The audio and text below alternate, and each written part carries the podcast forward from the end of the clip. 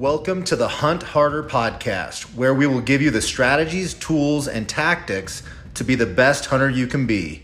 Now, let's get this started.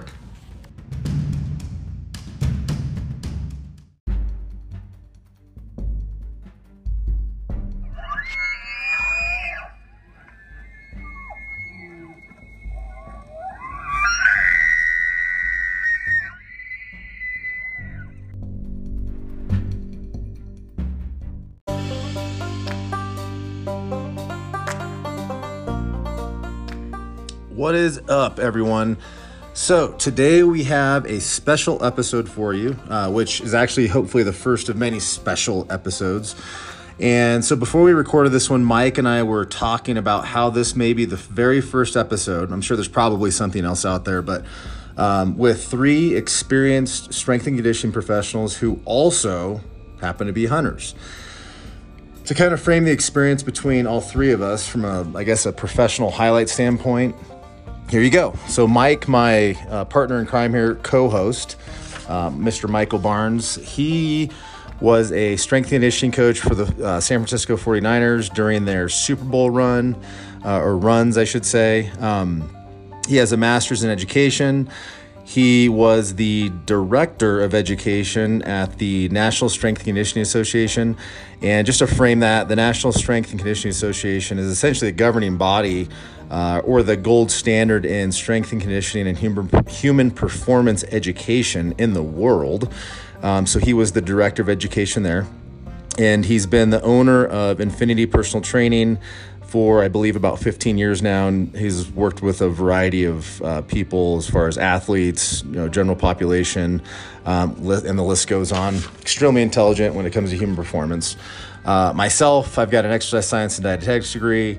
Uh, I've been a strength and conditioning uh, coach in mostly the private sector uh, over the past 12 plus years, working with a variety of uh, different athletes and people.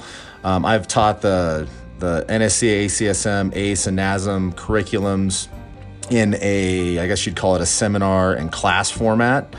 And uh, I've managed, owned, and operated gym studios, uh, personal training departments, and things like that uh, along the way in my professional career. And then our guest, Mr. Joel Rather, I hope I pronounced that last name properly. Uh, Joel has a master's in exercise science. I believe it was exercise science or something in that uh, uh, kinesiology type field. Um, Joel was a Division One strength conditioning coach. Uh, served on uh, a couple different staffs there, and he's been a strength and conditioning coach in the private sector. I also know he spent some time at the NSCA. Uh, I think while Mike was there, if I believe. And then uh, he mentioned he's actually worked with uh, special operations uh, or United States Special Operations in a, a, number of different capacities. So I think you get the picture. So there's a lot of uh, a lot of experience between the three of us, and in this interview, we identify the need for quality fitness and performance information in the hunting space, and we feel like it's uh, really lacking in that. And we aim to help you, the audience, understand the importance of applying sound, strength and conditioning pr- uh, principles into your arsenals to make you a better hunter. So Buckle up, Buttercup, and enjoy this episode.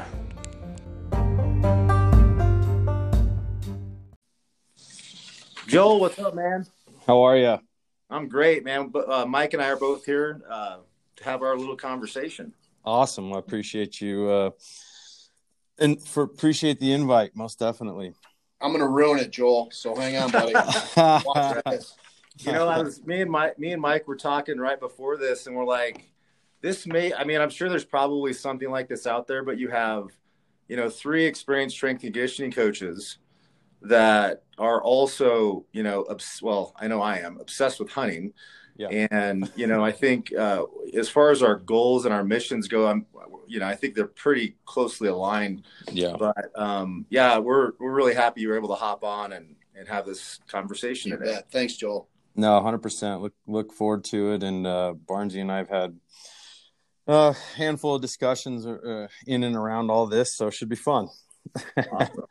Well, you know, I think what uh, you know, I like to to kind of get to know you a little. Our audience would like to get to know you a little bit. So, Um, if we could start, you know, take us through kind of your journey, uh, maybe first as a strength conditioning professional, and then we'll follow that up. Maybe uh, take us through your, your uh, journey as a hunter. Sure. Um, well, from a strength conditioning standpoint, um, I went to uh, University of Nebraska Kearney. was where my education uh, began. I did uh, undergrad and grad degree both uh, there. I was fortunate enough that uh, I was put into a, a, pretty unique position where I kind of was able to kind of create my own path. There wasn't necessarily a strength conditioning uh, track, if you will. Um, at that time, our graduate assistant program there was really more geared towards um, the epidemic, uh, the obesity epidemic, especially kind of more so towards the uh, the youth obesity, um, childhood obesity, and uh, obviously from my position being you know former athlete, I was a college baseball player. Um, that didn't necessarily uh, jive quite as uh, or intrigue me quite as much as as working into the strength conditioning side and being more on that end of it. And so I was able to uh, kind of create what's now been kind of a mainstay that was started by a colleague and, and mentor of mine, Mike Sanders, who's now in special operations uh, down at Fort Eglin in the Thor 3 program. Um, and so uh, spent a couple years getting my feet wet in that kind of atmosphere. Uh, head strength coach kind of gave me a lot of reins and uh, let me make a lot of mistakes, which I'm sure there was uh, more than uh, I'd like to admit to. And then um, was fortunate that uh, when when I finished grad school, Mike was um, just moving into a head position at the University of Denver and uh, was able to get uh, an assistant job there. I spent about seven years at the division one level with uh, about eight or nine teams i was in charge of. And really towards the end of that was where uh, i originally had met mike when i kind of started getting into doing some more things through the nsca and uh, mike was the, the director um, of the education department at that time. And uh, as luck would have it, uh, at the end, right around the end of 2009, I actually transitioned to the NSCA in the education program and uh, worked as the education programs coordinator there. Hey, Joel, Joel, can you, uh, for people that are listening, can you kind of describe what the NSCA is really quick? Sure. Um, you know, from from our profession, you know, the National Strength Conditioning Association is, you know, more or less our governing body within, uh, you know, certification, um, the certification of uh, Certified Strength Conditioning Specialist or CSCS is what is uh, more aptly known um, it's kind of the gold standard within the industry as far as as kind of what a lot of jobs at the uh, the collegiate level and now the high school level and, and some of their other certifications now uh, even at the professional level are kind of the gold standard as far as prerequisites. And so, you know, between content, uh, certification, uh, events, professional development, things like that, you know, the NSCA is kind of where uh, a lot of us in the field kind of hang our hat on as far as associations uh, professionally. So, um, like I said, you know, being able to uh, work in that environment, Mike can probably speak to that as well. Um, really just has a multitude of benefits from you know from a network perspective from a growth perspective professionally. Um, at the time i was kind of concurrently working with the colorado mammoth which is a professional lacrosse team. I'm still employed with them. Um, i travel with the team. And uh, i slowly as i left the nsca uh, kind of started working my way more onto the private sector side. And uh, now i'm currently uh, the man, one of the managing partners in Denver at a facility called Fast Performance. So um, to transition that into the hunting side, um, in 2019, I kind of had this realization that uh, over the course of my life, which started with um, both of my parents kind of growing up in the Dakotas, where did a lot of bird hunting, upland game, waterfowl, and things like that in Nebraska uh, and and in the Dakotas. Um, I moved when I moved to Colorado. That job with you, a good friend of mine who had always been a big game hunter, um, kind of introduced me to elk hunting in about 2002, and uh, that was you know something that just you know immediately I gravitated towards, which was you know the challenge of being in the high country. Um, started out with being a rifle hunter, and and then uh, as I picked up a bow, um, you know my rifle pretty much collects dust at this point. I mean I'm an addict for the archery game. So, um, but uh, you know like I said in 2019, after you know now being you know almost 15 plus years of of uh, of you know embarking upon you know elk hunting and, and things like that in the high country i realized that i had been spending so much time in my own preparation applying the things that i know professionally to preparing myself to get into the high country and, and be physically ready to uh, to you know embark upon what it takes to be successful to put on the miles to you know be in the right condition and those types of things. And so for me to take something that i had as a passion to connect it with something that i do as a profession was really where you know for for me the onset of you know hunt hike harvest kind of started. And um, jason hirsh who's also one of my partners uh, here at fast um, is a former big league ball player um, he was an outdoorsman as well, and and uh, oddly enough, as I've told Mike this, you know, his his background is actually in graphic design. So you know, a lot of the things that we have put together, you know, kind of merged where I I'd handled and handle the side of, of strength conditioning and content and those types of things. And he handles a lot of the logistics on you know website development and logos and and a whole host of other things that you know in in all essence i suck at. So uh, so, so where would what would you say, or where would you say the biggest need is, or, or maybe even a easier way to say it? Where do you say where would you say the hunting industry is right now as far as information, human performance information? Um, I would say that as I as I kind of evaluate, and I think a lot of what I've done over the last couple of years is is really kind of you know put my my nose into what currently exists you know out there and and taking a look and you know there's a there's a, a handful of, of other people that are you know seeing the opportunity that i believe exists in this space uh, obviously knowing the the physical rigors of it um, and then you know really trying to relate that back to what currently exists to what we know as professionals in the field and saying to myself well i see a big need for what we know to be applied into into this field. And i think that there's uh, starting to be a progression that is uh, becoming more um, i would say you know visible to a lot of folks that uh, you know maybe come from uh, a, a, multitude of backgrounds and and geographics, especially when we talk about people that, that travel, you know, just an inordinate amount of miles into the high country from lower elevations that realize how difficult it is.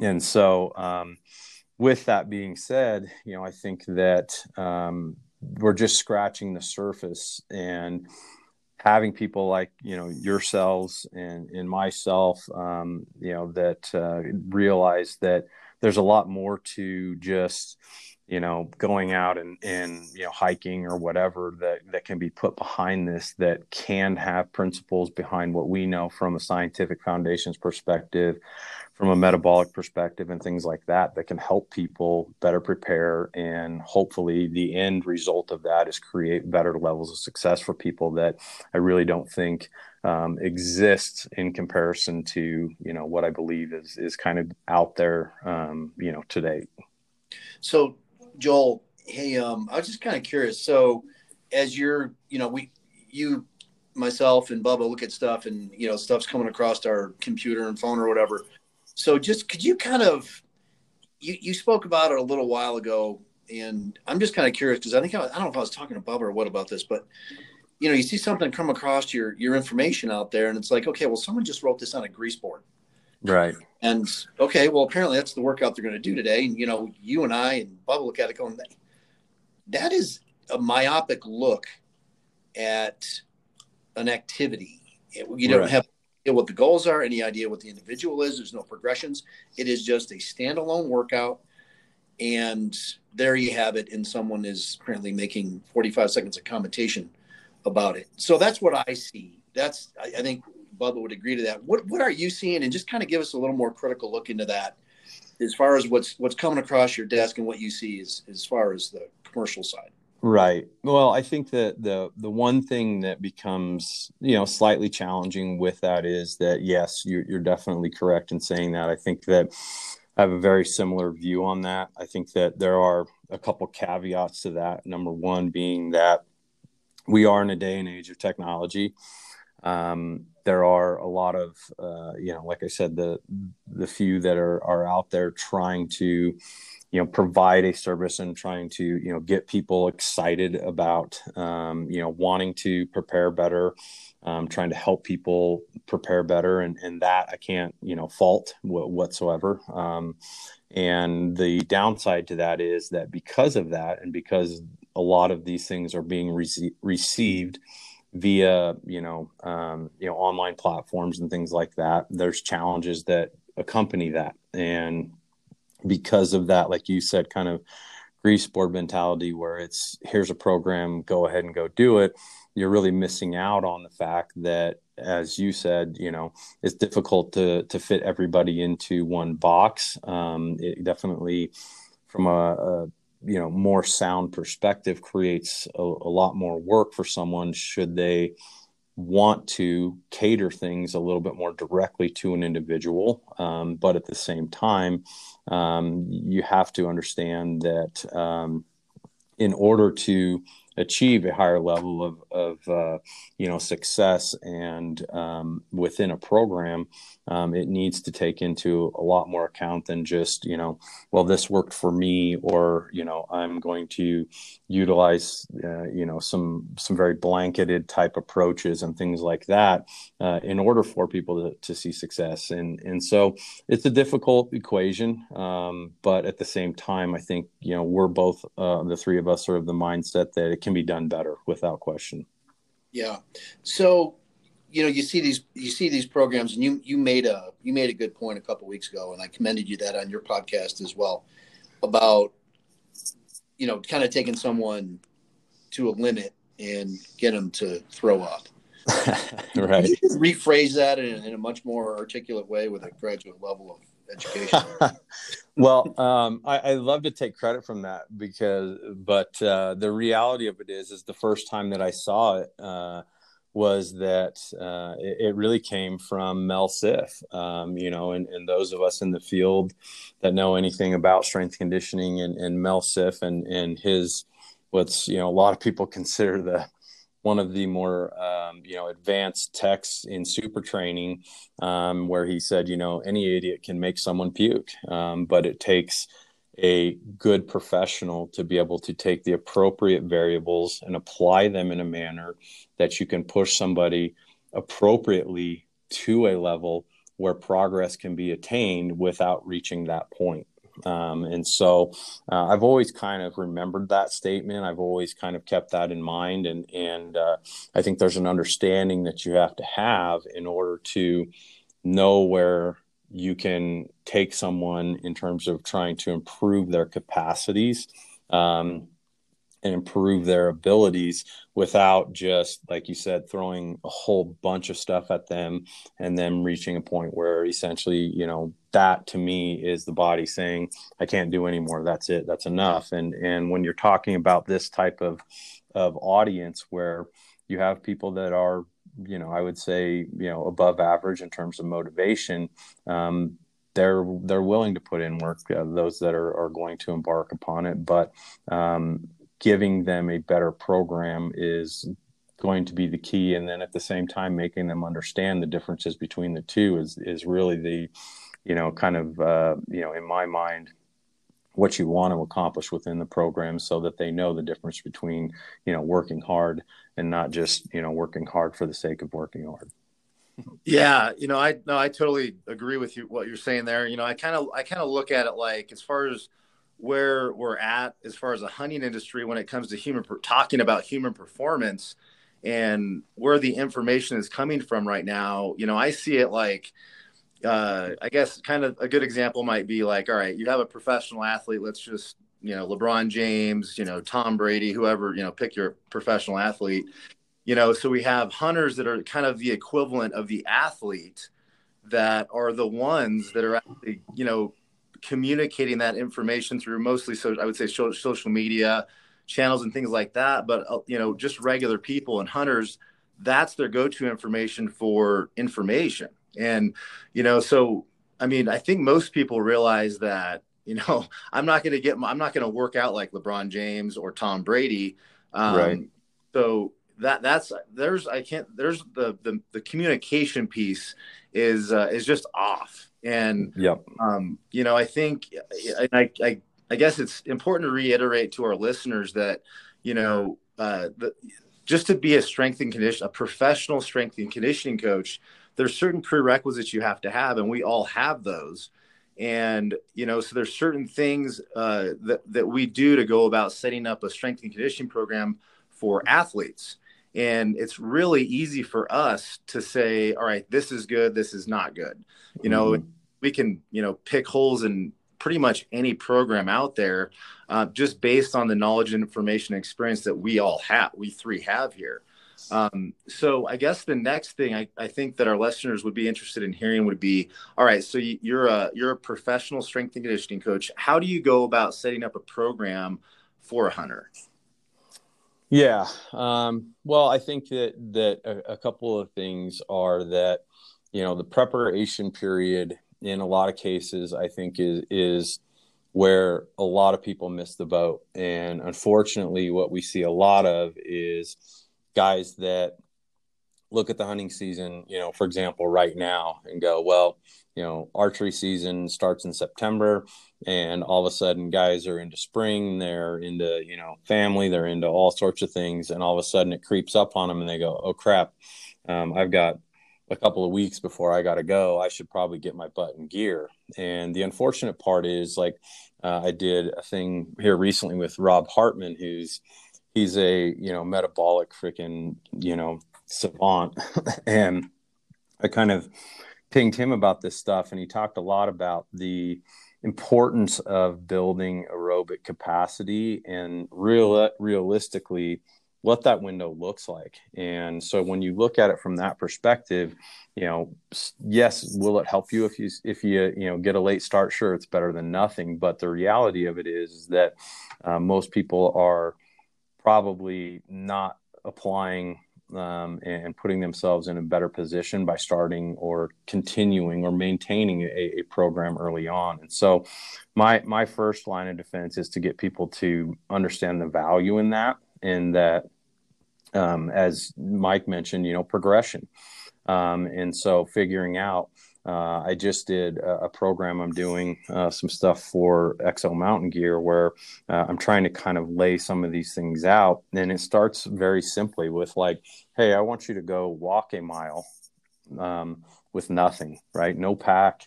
Um, I don't even care necessarily if you have, you know, any elevation or, or incline or anything like that. And then I want you to turn around and now put your pack on and walk another mile. And what I want you to be able to do is look at the difference between those two. Um, in terms of time, if you have the ability to, you know, track heart rate, um, you you have to start gaining some ownership and understanding the differences there, and then we have a starting point to understand. Okay, well, now I have to gradually and progressively start increasing the amount of ability. Um, and some of it is learning pace. You know, I think one of the the pitfalls that a lot of guys do is they don't understand that, you know, uh, regardless of, of how much ground you cover, if you cover it more efficiently, it's going to serve you a lot better over the course of a hunt than trying to kill yourself getting from ridge to ridge.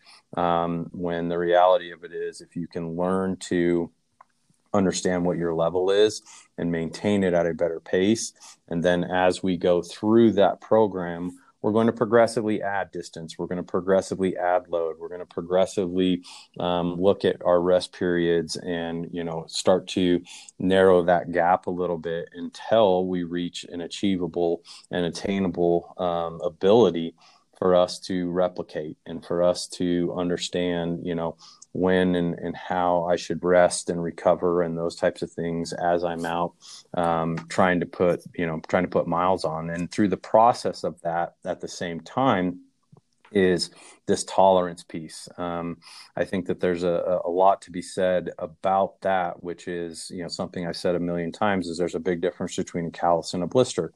And that is if you do too much too soon, the odds are you're going to break down and you're not going to be able to handle the load, which is, you know, the definition of how most, you know, in, in a very literal sense, a blister forms where I'm speaking more proverbially from a callus perspective, if we give dosages over time, we're going to build up a tolerance. And that is that is what my goal is, is to start gradually progressing and build up a tolerance over time so that we're capable of continuing to handle those loads for longer durations and then repeat them a little bit more in succession um, as opposed to you know kind of the tortoise and the hare approach which is just you know put my head down and haul ass as far as i can go and then suffer and then do it again. And so um, that's part of it. Obviously, the second part of it is just um, you know the strength portion. Obviously if i have better strength we know that it's going to serve me better over time um, and building that up to uh, you know a reasonable level through obviously our weight room work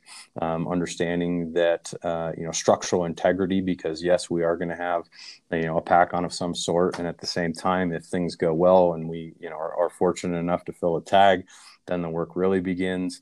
You know getting those things to a point where we're capable and able to you know handle that and do it successfully so that not only do i afford myself the ability to accomplish the task but do it in a manner that now i'm going to enjoy it a little bit better recover better feel better and my overall experience is going to be greatly enhanced based on the fact that i understand how that process works and how it's going to ultimately afford me a much better uh, outcome Hey, hey, Joel. Um, you you mentioned build aerobic capacity, and I want to I want to move on a little bit from that to the biomechanics and maybe the physiology of hiking mm-hmm. load, and and also could could we could you add to that um, maybe some archery specific um, ideas, thoughts, exercises? If someone's going to you know okay go into elk season you know, into the high country where we live. So biomechanics, could you break that down a little bit on the hiking under load, then also talk about maybe some archery? Sure. Sure. Like things that come to mind. I just don't want to limit you. Just just go for it. well, um, you know, a couple of things that that come to mind to me, especially when we when we start thinking about biomechanics, is you know, as we add load, it's going to change our center of mass. Um, obviously, we're not going to be quite as tall. Um, you're going to see a little bit more uh, flexion at the hip. Um, you know, we had this this question. I think it was, you know, I think you actually posed it uh, last week, which was, you know, understanding that if I'm in some of those positions uh, with a pack on as well, I'm going to potentially, you know, slightly internally rotate at the shoulders and those things, and and so those postural kind of anomalies based on load are going to affect foot strike. Um, they're going to, like I said, affect center of mass. They're going to affect, uh, you know, my my angle of my torso having me you know slightly get to where i'm trying to keep the load a little bit more over my center of mass um, and so again that's something that we have to become accustomed to but at the same time it's also out of our normal posture. And so you know things that that we look at in terms of trying to combat some of that stuff is that I have to value what it means to have, you know, a, a strong back, uh, you know, postural muscles, um, understand the value and things, you know, as far as our rowing goes within the weight room, um, you know, keeping uh, tissue on the, the anterior side of you know the chest and, and and anterior shoulder and stuff like that from not getting too tight to where I, am now almost overly putting myself in a position to maybe uh, counteract that that posture um, and, and, work on understanding how to better align myself. And um, you'll see a lot of anomalies within that where folks will you know get lordotic or you know in, in for lack of better terms, you know, be really in kind of a butt out position where the low back becomes more exposed based on me trying to find that posture as opposed to being a little bit more, um, integrity based of, of keeping my my pelvis a little more neutral and, and stabilizing through the trunk um, so that I carry that load better. Um, those things to me are, are, what I usually start with, and and uh, again, um, those are things that during the off season, you know, if you have the ability to kind of assess and look at and and be cognizant of and teach. Um, I think it's important to teach that because it's not something that's normal in most guys. Um, for a, you know, a huge portion of the year are not going to have that load on them. They're not going to have that pack on them, and so it's something that's foreign to them. it has to be somewhat learned. Um, so you know that's that's kind of one of those things that that I think is, is, hugely important. And again, you know when you look at the amount of mileage that you're potentially going to put on, you know, could be 30, 40, 60 miles or or whatever. Um, it's a compounding interest piece, and if you do those things from poor positions and poor postures, for that length of time, odds are um, you're going to have aches and pains. You're going to have bumps and bruises, and and some of them may be avoidable. Some of them may be, you know, more so, um, you know, just part of the game. But the mission is can we improve upon them so that we minimize or limit them based on you understanding how to be in those positions a little bit more effectively hey real real quick and i'm going to circle back for a second but how so if someone wants to build up to uh, whatever I, you know if you're going to carry out an elk you might be you know looking close to 100 pounds. So over the course of time if someone is apparently healthy and can handle it um, you know handle a load that heavy how long would you say would you recommend to build up to that? And also you know if you had a starting you're going to start out hiking whatever in the off season at 30 pounds, how often would you want to handle a heavy load and how long would you take to build up to get there? Um, I, I, think that you know you need to probably give yourself a minimum of you know somewhere in the neighborhood of eight to to twelve weeks. Uh, I think that it doesn't have to be necessarily something that you do every single day. I think that again, as we look at progression, you know, I may start as low as saying you know three times a week and then progressing that uh, upwards of you know four and five um, and maybe even as, as, you get closer to it up to six uh, six days but at the same time i also think it's something where you don't necessarily have to have that load every single day. Um, i think that you are concurrently at that time thinking about as you mentioned the the aerobic side which is you know gradually building up in the durations and things like that. And, you know, I know I've talked to a lot of guys in the military with, you know, rucking protocols and, and things like that.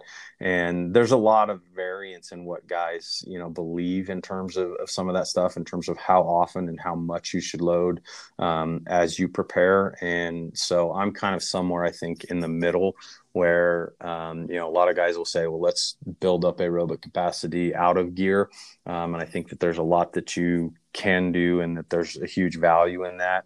But again, if I think about efficiency, I like those the, those you know small dosages.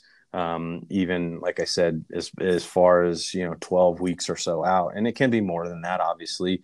Um, yeah. But uh, I think that that's that's a relative ballpark that if you are going to commit to it and, and if you kind of put yourself into uh, a position where you want to be adequately prepared that you know that's a relatively good window to you know expect that if you progress from like you said you know maybe 30 or whatever and then that's an arbitrary number of course um, but uh, you know from 30 40 60 and and quite frankly i don't ever put anybody into you know 100 pounds leading up saying well this is guaranteed that i'm going to have to be able to do that.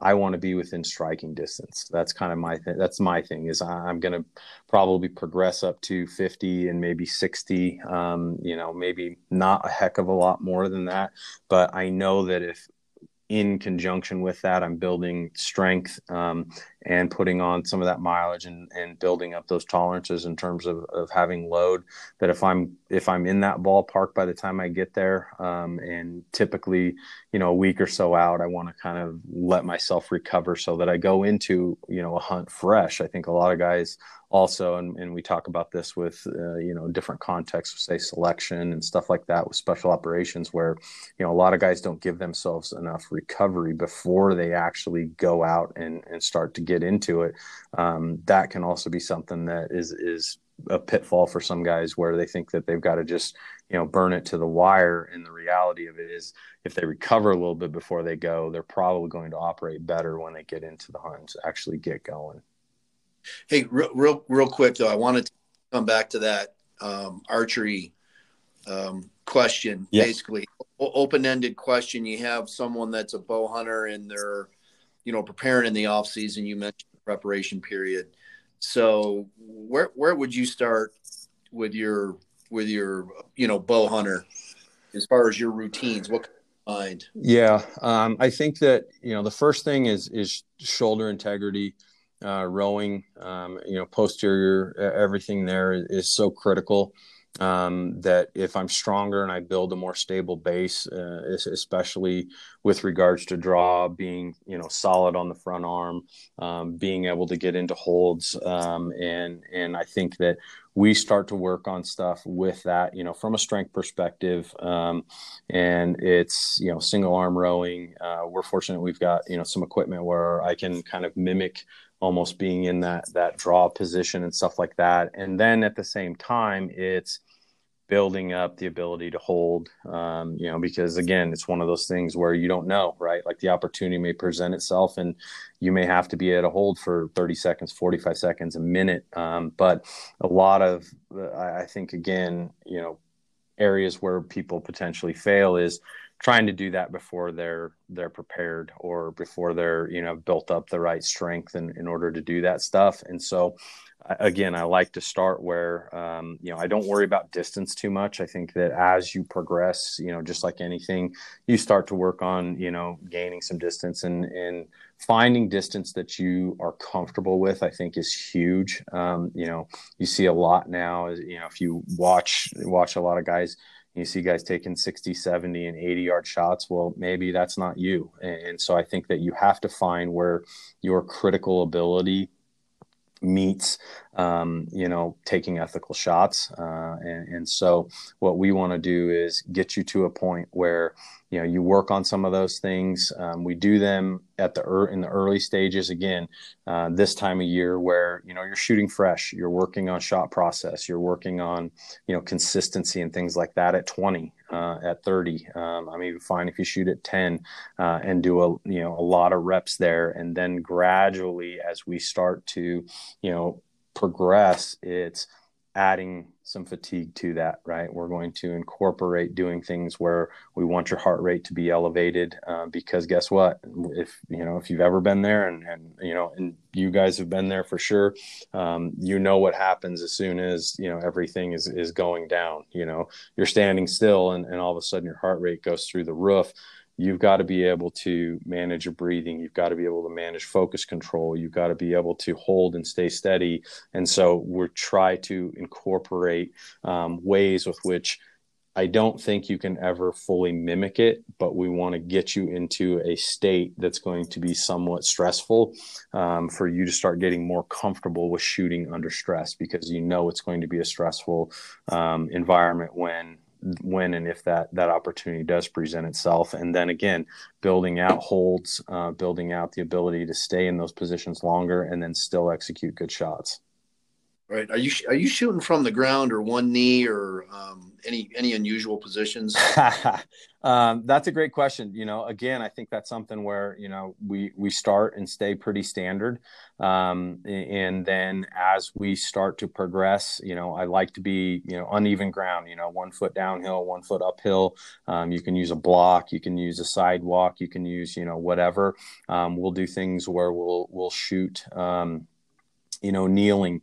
Uh, I think that uh, you know those things are, are hugely important. We'll do you know a draw and after you draw, you've got a quarter turn to your left, you've got a quarter turn to your right, um, and uh, even some stuff where um, we may put you into you know standing you know a little bit more almost front leg um, and, and create a little bit of instability. Work on trying to get into more uh, you know precarious positions if you will and still try and manage and execute good shots. Obviously um, you know you never know how things are going to go down. And so again, it's one of those things where I feel like the more prepared you can be to shoot from different positions like that, um, the better off that you're going to be. So um, yeah, I, I, I, like to do that um, because I think that again, you, you, just you never know what uh, what the situation is going to present itself with, and if you don't prepare or you've taken some shots from, you know, like I said, from a kneeling position, from a you know a quarter turn position, or or, or you know uneven, you know, with your feet and things like that, then odds are it's going to be really foreign to you. Perfect. You know, you know what you just kind of echoed a little bit of, you know, progressions over time, just like we do as strength conditioning coaches. Start out easy, make it more difficult, a lot of variety later on, prepare for um, kind of a specific, sport specific, or like specific situation. But Bubs has a couple questions he wants to. Yeah, I, I, got a bunch I'm writing down here. Um, yeah, yeah, this ties into right exactly what we're talking about, which is specificity.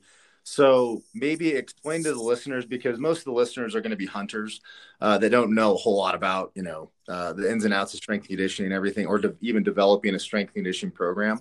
So maybe go into what exactly is, or even the definition of specificity, or maybe in, in your terms what it means, and then uh, just maybe some other things that that would fall into that categories of specificity? Sure. Um, you know, I think specificity is is in the strength conditioning world is something that you know in the early 2000s became such a, a hot topic, a buzzword where uh, we saw this shift where everyone wanted to see activities, movements, um, you know, drills and things like that, that in all essence are geared or were geared or intended to simulate or emulate the actual activity itself you know albeit you know sprinting agility whatever. Um, and, and, so the and there's a lot of things from that regard that can be potentially problematic. And what we've seen over time is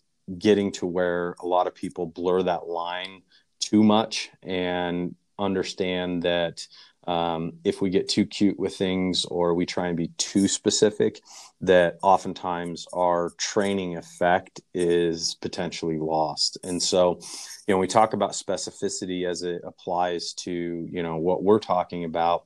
You know, I think of it from a hunting perspective of, you know, some basic things, which is, you know, having the ability to, you know, get into those those positions as far as as shooting goes um, and build up tolerance to you know maintain holds to shoot from those different positions and things like that.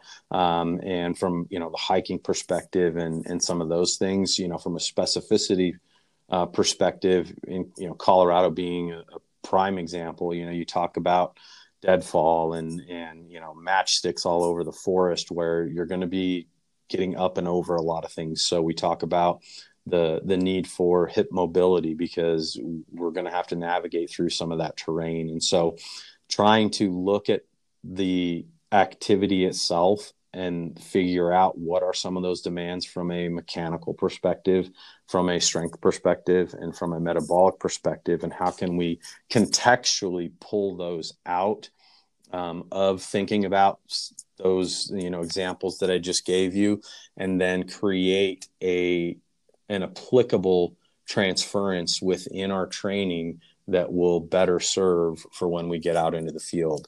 And you know like i said i think you you have to be cautious in understanding those and an understanding of strength of you know the metabolic side of you know stability and, and mobility and some of those things with training uh, is where that specificity piece lies. And uh, you know there's there's definitely value in it because like I said, um, you know, if you have someone who has, you know, bad shoulder qualities or whatever, uh, odds are may be difficult. You're going to see a lot of anomalies in how a guy draws. Um, you know, they may not be able to draw very smooth.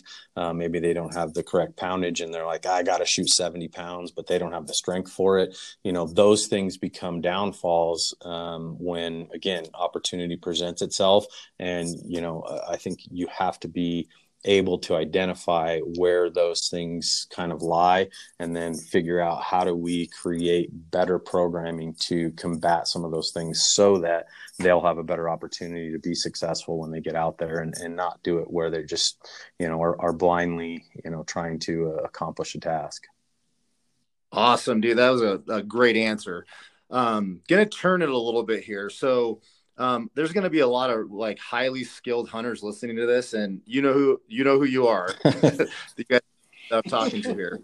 So, um, you know, and I've been I, I, around a lot of really good hunters, you know, for the majority of my life, and you know what ends up happening to a lot of these uh, a lot of these guys and even gals um, is at some point they can't go as hard as they used to go. They mm-hmm. can't mm-hmm. do the they used to do. They can't you know they can't go uh, on a, a, you know certain elevations and certain terrains because of limiting factors like injuries mm-hmm.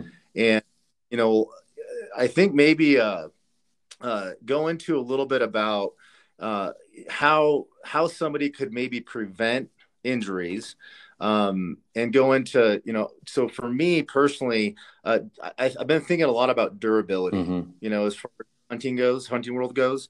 And, you know, it's the, a big difference with hunting and sport, you know, is there's, there's, there's a lot more variance involved, right? So there's a, you know, with a sport, it's a lot easier. It's, it's pretty easy for us as strength coaches to program things because we, we have a time domain.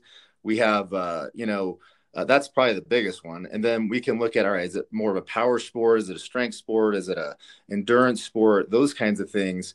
Um, now, because the every hunt's a little bit different, you don't really know you don't know what the time domain is going to be. Right.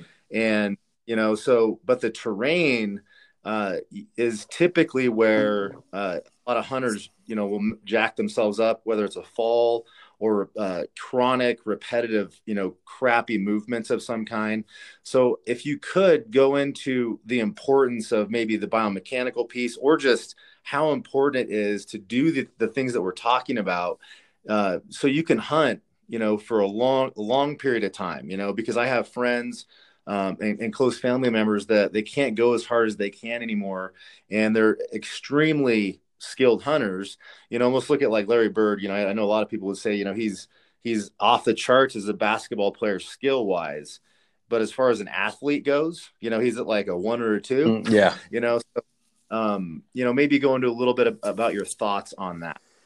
Oh boy, that's a that's a really really good question. Um, uh, I think that you know from from one perspective um, it, it's it is it's, it's, that's a very difficult uh, equation uh, based on potential limiting factors. You know I, am part of a ton of different groups that uh, i try and contribute to and pay attention to on you know social media and things like that where guys are always asking for you know thoughts and comments. And i can't tell you how many times i've seen someone that comes in and says hey, you know, I'm going out this year. It's going to be my last, you know, last hunt with my dad type thing. You know, he just can't cover the ground anymore, blah, blah, blah.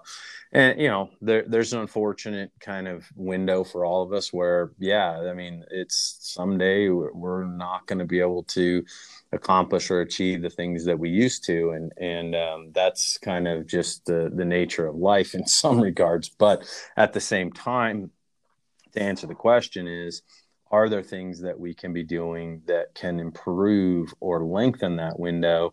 Of course. And you know when i think about that from a perspective of how can we influence that um, it is probably the most important part of it is is understanding the value of what we're talking about from the most basic sense which is if i commit to doing some things on a regular basis the odds are um, it's going to behoove me and it's going to warrant me being able to do these activities for a longer period of time. And so it comes from a standpoint of saying consistency is going to probably yield a, a lot higher result than the example I gave you of the guy who says, "Oh crap, I got to go, uh, you know, out and the hunt's coming up in a month. I probably better get my butt off the couch." And, you know, those are the things where the odds are in that case, that person's mission is to survive. And, you know, we want to try and switch that dial a little bit more to not surviving, but thriving. And that comes from consistency and that comes from taking a dedicated approach to you know it, I, i'm not saying you have to be a workout warrior. I'm not saying that you're going to have to commit your life to you know just changing everything. You know i'm a firm believer in, in finding some balance and some middle ground but understanding that if we do at least some minimal dosages of things over time. And and it could be you know based on injury and things like that. Hey if i've got some some shoulder things that that typically bug me if I do a better job of, of addressing those things early on, it's definitely going to help. You know, if I have some back issues, if I work on, you know, hip mobility, if I work on flexibility, if I work on improving trunk qualities through, you know, I, I hate to say the word core work because that's a very terrible term uh, within our field, but, you know, understanding the value in trunk integrity, odds are that if we do them more consistently, that we're probably going to improve our ability to withstand more and do it for longer periods of time. And, and by that, I mean over our lifespan. And, you know, I had this conversation on a podcast, actually, it was with Brett Bartholomew a few months ago. I said, you know, the guy that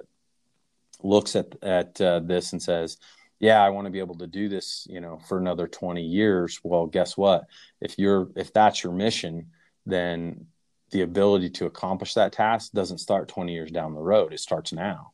You have to commit to understanding that if that's your goal, that the consistency over this uh, next, you know, uh, amount of time to get to that 20 years is going to be the culmination of all the work and, and all of the uh, effort that you put in to maintain the ability to do these things for that period of time. And odds are, when you get there, you're probably going to be a heck of a lot better off than than should you say, oh crap uh, now i'm hanging on. And we see this a lot in sport right? Guys that you know maybe take for granted the fact that i don't have aches and pains i'm able to do what i want. And now all of a sudden they start realizing that i'm not able to do quite as well as i could have and their focus changes. And i think it's our mission to get people's focus to change at an earlier uh, you know an earlier period so that they can you know extend that window further on through you know understanding the things that we're trying to teach them okay so did you hear that guys? You guys highly skilled hunters out there. You know so that no that's a great that's i'm really happy that you you kind of uh, articulated it like that because um you know there are a lot of hunters out there with bad backs with bad knees that that you know maybe not now but are slowly but surely not being able to do the things that they used to be able to do. And, you know, a lot of times it's just, uh, you know, tweak a little bit of a tweak here, a little bit of a tweak there in the program. You know, there's a reason Tom Brady is still playing it. I think he's 44 now. Yeah. Yep. Yeah. You know, so he, he spends, he, he, he, saw the importance early on of investing in his health. Yep. Uh, LeBron James spends like, I don't know, two, I think it's 2 million a year just on his health or something right. like that. So, um, you know, I think so as hunters, you know, as new as a lot of this information is, I think to a lot of uh, people now, especially hunters, um, it, you know, the the the more that we can help them understand, like, look, there there are so many things we're leaving on the table from a from a conditioning standpoint, and a lot of time it's just it's it's very simple stuff. Yeah. So, um, Mike, Mike, yeah, I want to I want to change a little bit for you, Joel. So, with Hunt Harder, we have kind of like our our primary tenants are training, recovery, and nutrition, mm-hmm. and with training aside, we talked a little bit about that, um, but I want to I want to focus a little bit on recovery and nutrition. Mm-hmm. I'm going to lead you a little bit. So on our recovery, be it um, contrast showers, uh, massage, music, flexibility slash, um, you know, stretching, um, and with nutrition, meal timing, what, when, and how much. Let's just say that you know you're on a you know you've got a multi-day um, elk hunt which is really common out here. And your quads are just not you know i mean obviously you get out there and you're always going 10 as far as where you want right. to go. You're kind of gassed out on your quads. What you know i'm asking for what would, what would you recommend? What goes through your mind as far as the recovery and the nutrition piece? Because you know you're going to be you're going to be pushing. That's just the nature of when you get in, when you get out in um, the yeah. outdoors. um well that's a that's a can of worms um that uh you know i'll, I'll tell you and it's kind of funny because i think about this how a lot of people are uh, when it comes to these types of things. We're like hey what do you do and uh you know guys get to where they're protective of like oh i'm not giving you trade secrets and i'm i'm the exact opposite. Like i'll share anything because to me i, I promise you i've never invented anything and and i sure the heck i'm not going to take any ownership of you know some earth shattering you know invention or, or finding that uh, you know the world is going to uh, pay me handsomely for. So um, to to start into that um, you know the first thing is I look at a lot of simple things from a soft tissue perspective. Um, I mentioned this in you know our our Instagram live I did a couple of weeks ago, which was um, you know the the golf ball, lacrosse ball. Um, we have uh, or I bring along with me also uh, a massage stick, um, like you know a tiger tail or whatever. And, and basically, what it is is you know for anybody that doesn't know, it's it's you know a, a two foot long stick that allows you to roll over the top of tissue that will fit you know in a bag. Um, and so at night like when we get back to camp um, that thing comes out and you know i'm gonna get on my IT bands i'm gonna get on my quads i'm gonna get on my calves with those things and work on trying to you know kind of self massage those things with with one of those sticks. And it's something that's relatively inexpect, in, inexpensive. You know you're talking 20 bucks or something like that. Um, money well spent if it will improve the quality of you know my ability to turn around. And sure like you said yeah odds are probably going to be barking a little bit after a day or two and and that's to be expected you know?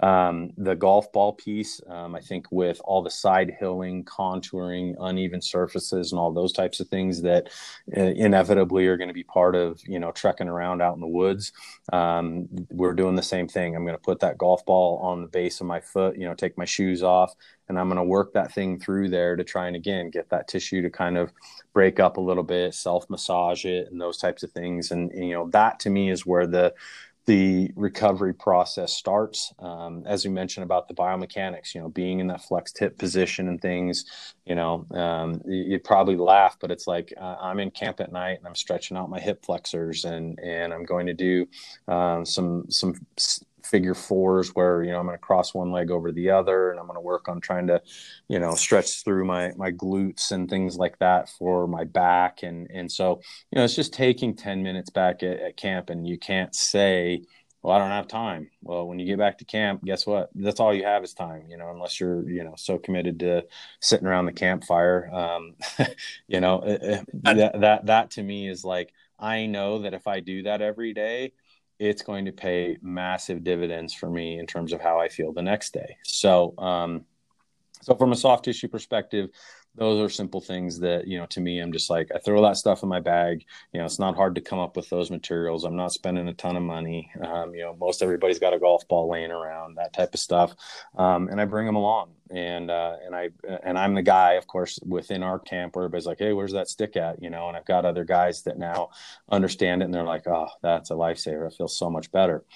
Um, Well, Bob's carries one with him too. He's got a um, kind of a ball size ball that yeah uh, yeah. So so those are huge. Um, now when i move to the other side which is understanding internally um, you know how am i going to recover? Um, we use a multitude of things. Number one is um, i'm a i'm a huge fan of a company called the right stuff. Um, we utilize that in our packs during the day uh, for hydration.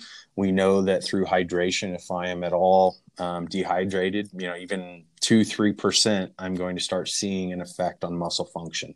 And so, um, the right stuff was actually a NASA engineered product to help rapidly rehydrate um, astronauts as they came back into the atmosphere. And so, if you need a whole lot more information on that or justification, I would say that's probably justification in itself.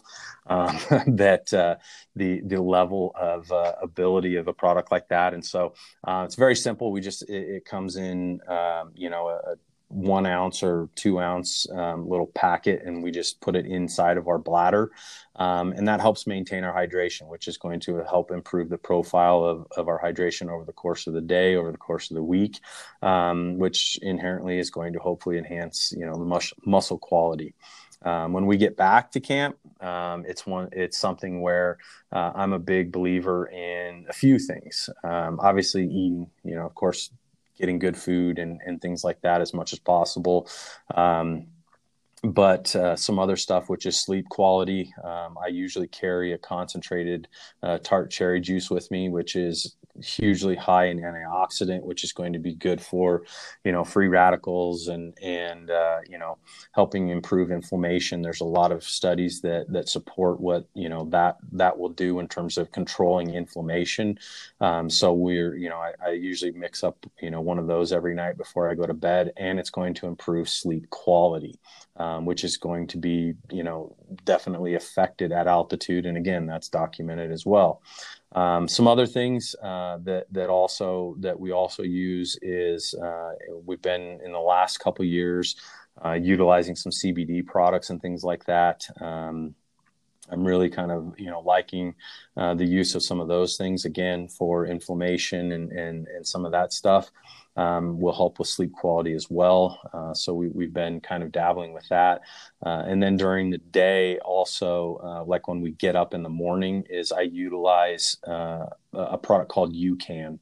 And UCAN was a medically derived product that was created for um, babies and infants that had a genetic anomaly to process uh, glucose properly.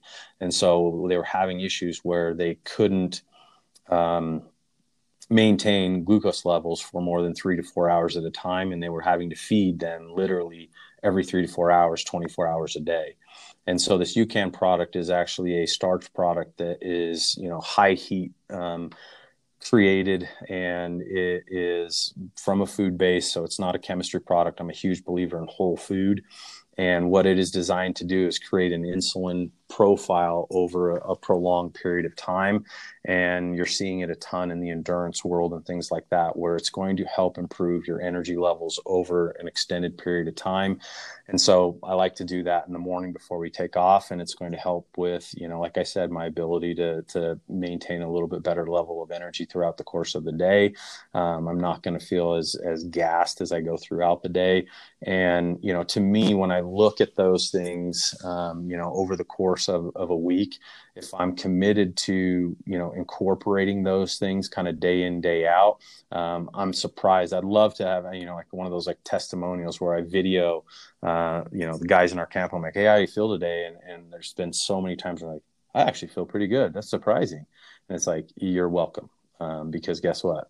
Uh, Hashtag welcome. That's my new. Yeah, exactly. So, um, so those are some things that we do um, that uh, I think have shown to be very, very helpful. And again, I, am utilizing my resources professionally to, you know, implement them in into an environment where you know I think they're going to be very effective. That's awesome. So I think that that's you know a pretty good time to to put a pin in it here. Um, so you know I think it's it's important to I think what hopefully the audience is uh, starting to understand is there's there's probably some areas for opportunity there, uh, in their strengthening and conditioning program if they if they in fact have a, a strength conditioning program that they're they're following of some kind. Um, but I think it's the, the biggest point of this is you know for all of us being on this is uh, really helping people understand like there might there might be some areas that that you can get better at and maybe it's the full mm-hmm. thing you know for for people um, anyway, dude, I, I really appreciate you coming on. Um, if you could uh, uh, just explain a little bit, uh, maybe specifically uh, what, as far as uh, with hunt, hike, harvest, what you do there, and you know, kind of what you uh, can help hunters out with, and then also, you know, tell tell everybody where they can find sure. you. Sure.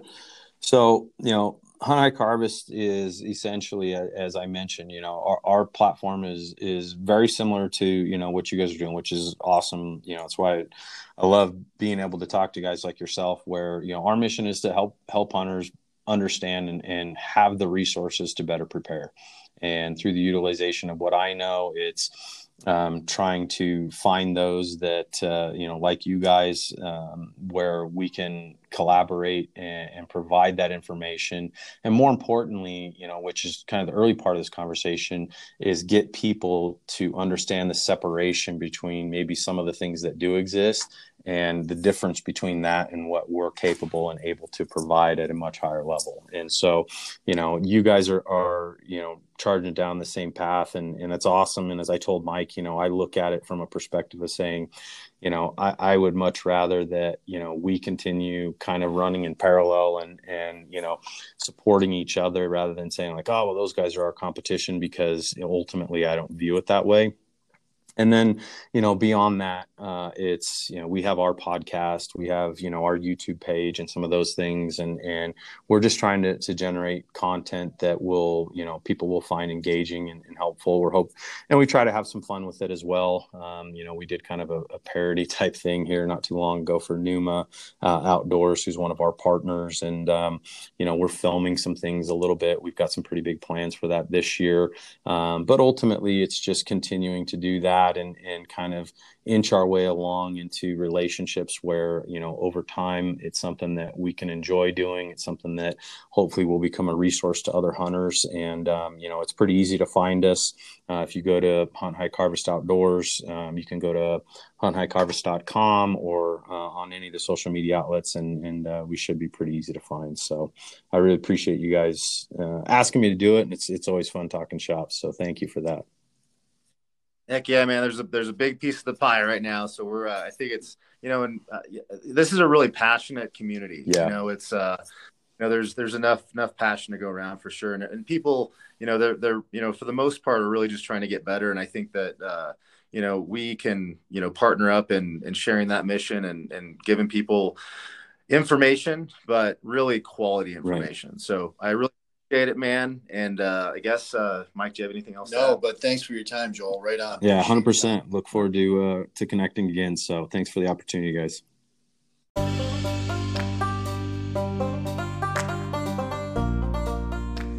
Hope you guys enjoyed the episode, and uh, hopefully we can give you more episodes like that as far as uh, connecting human performance with the hunting space. So, uh, just a few things. So, you can connect uh, to Joel and uh, everything with him at hunt at Hunt Hike Harvest.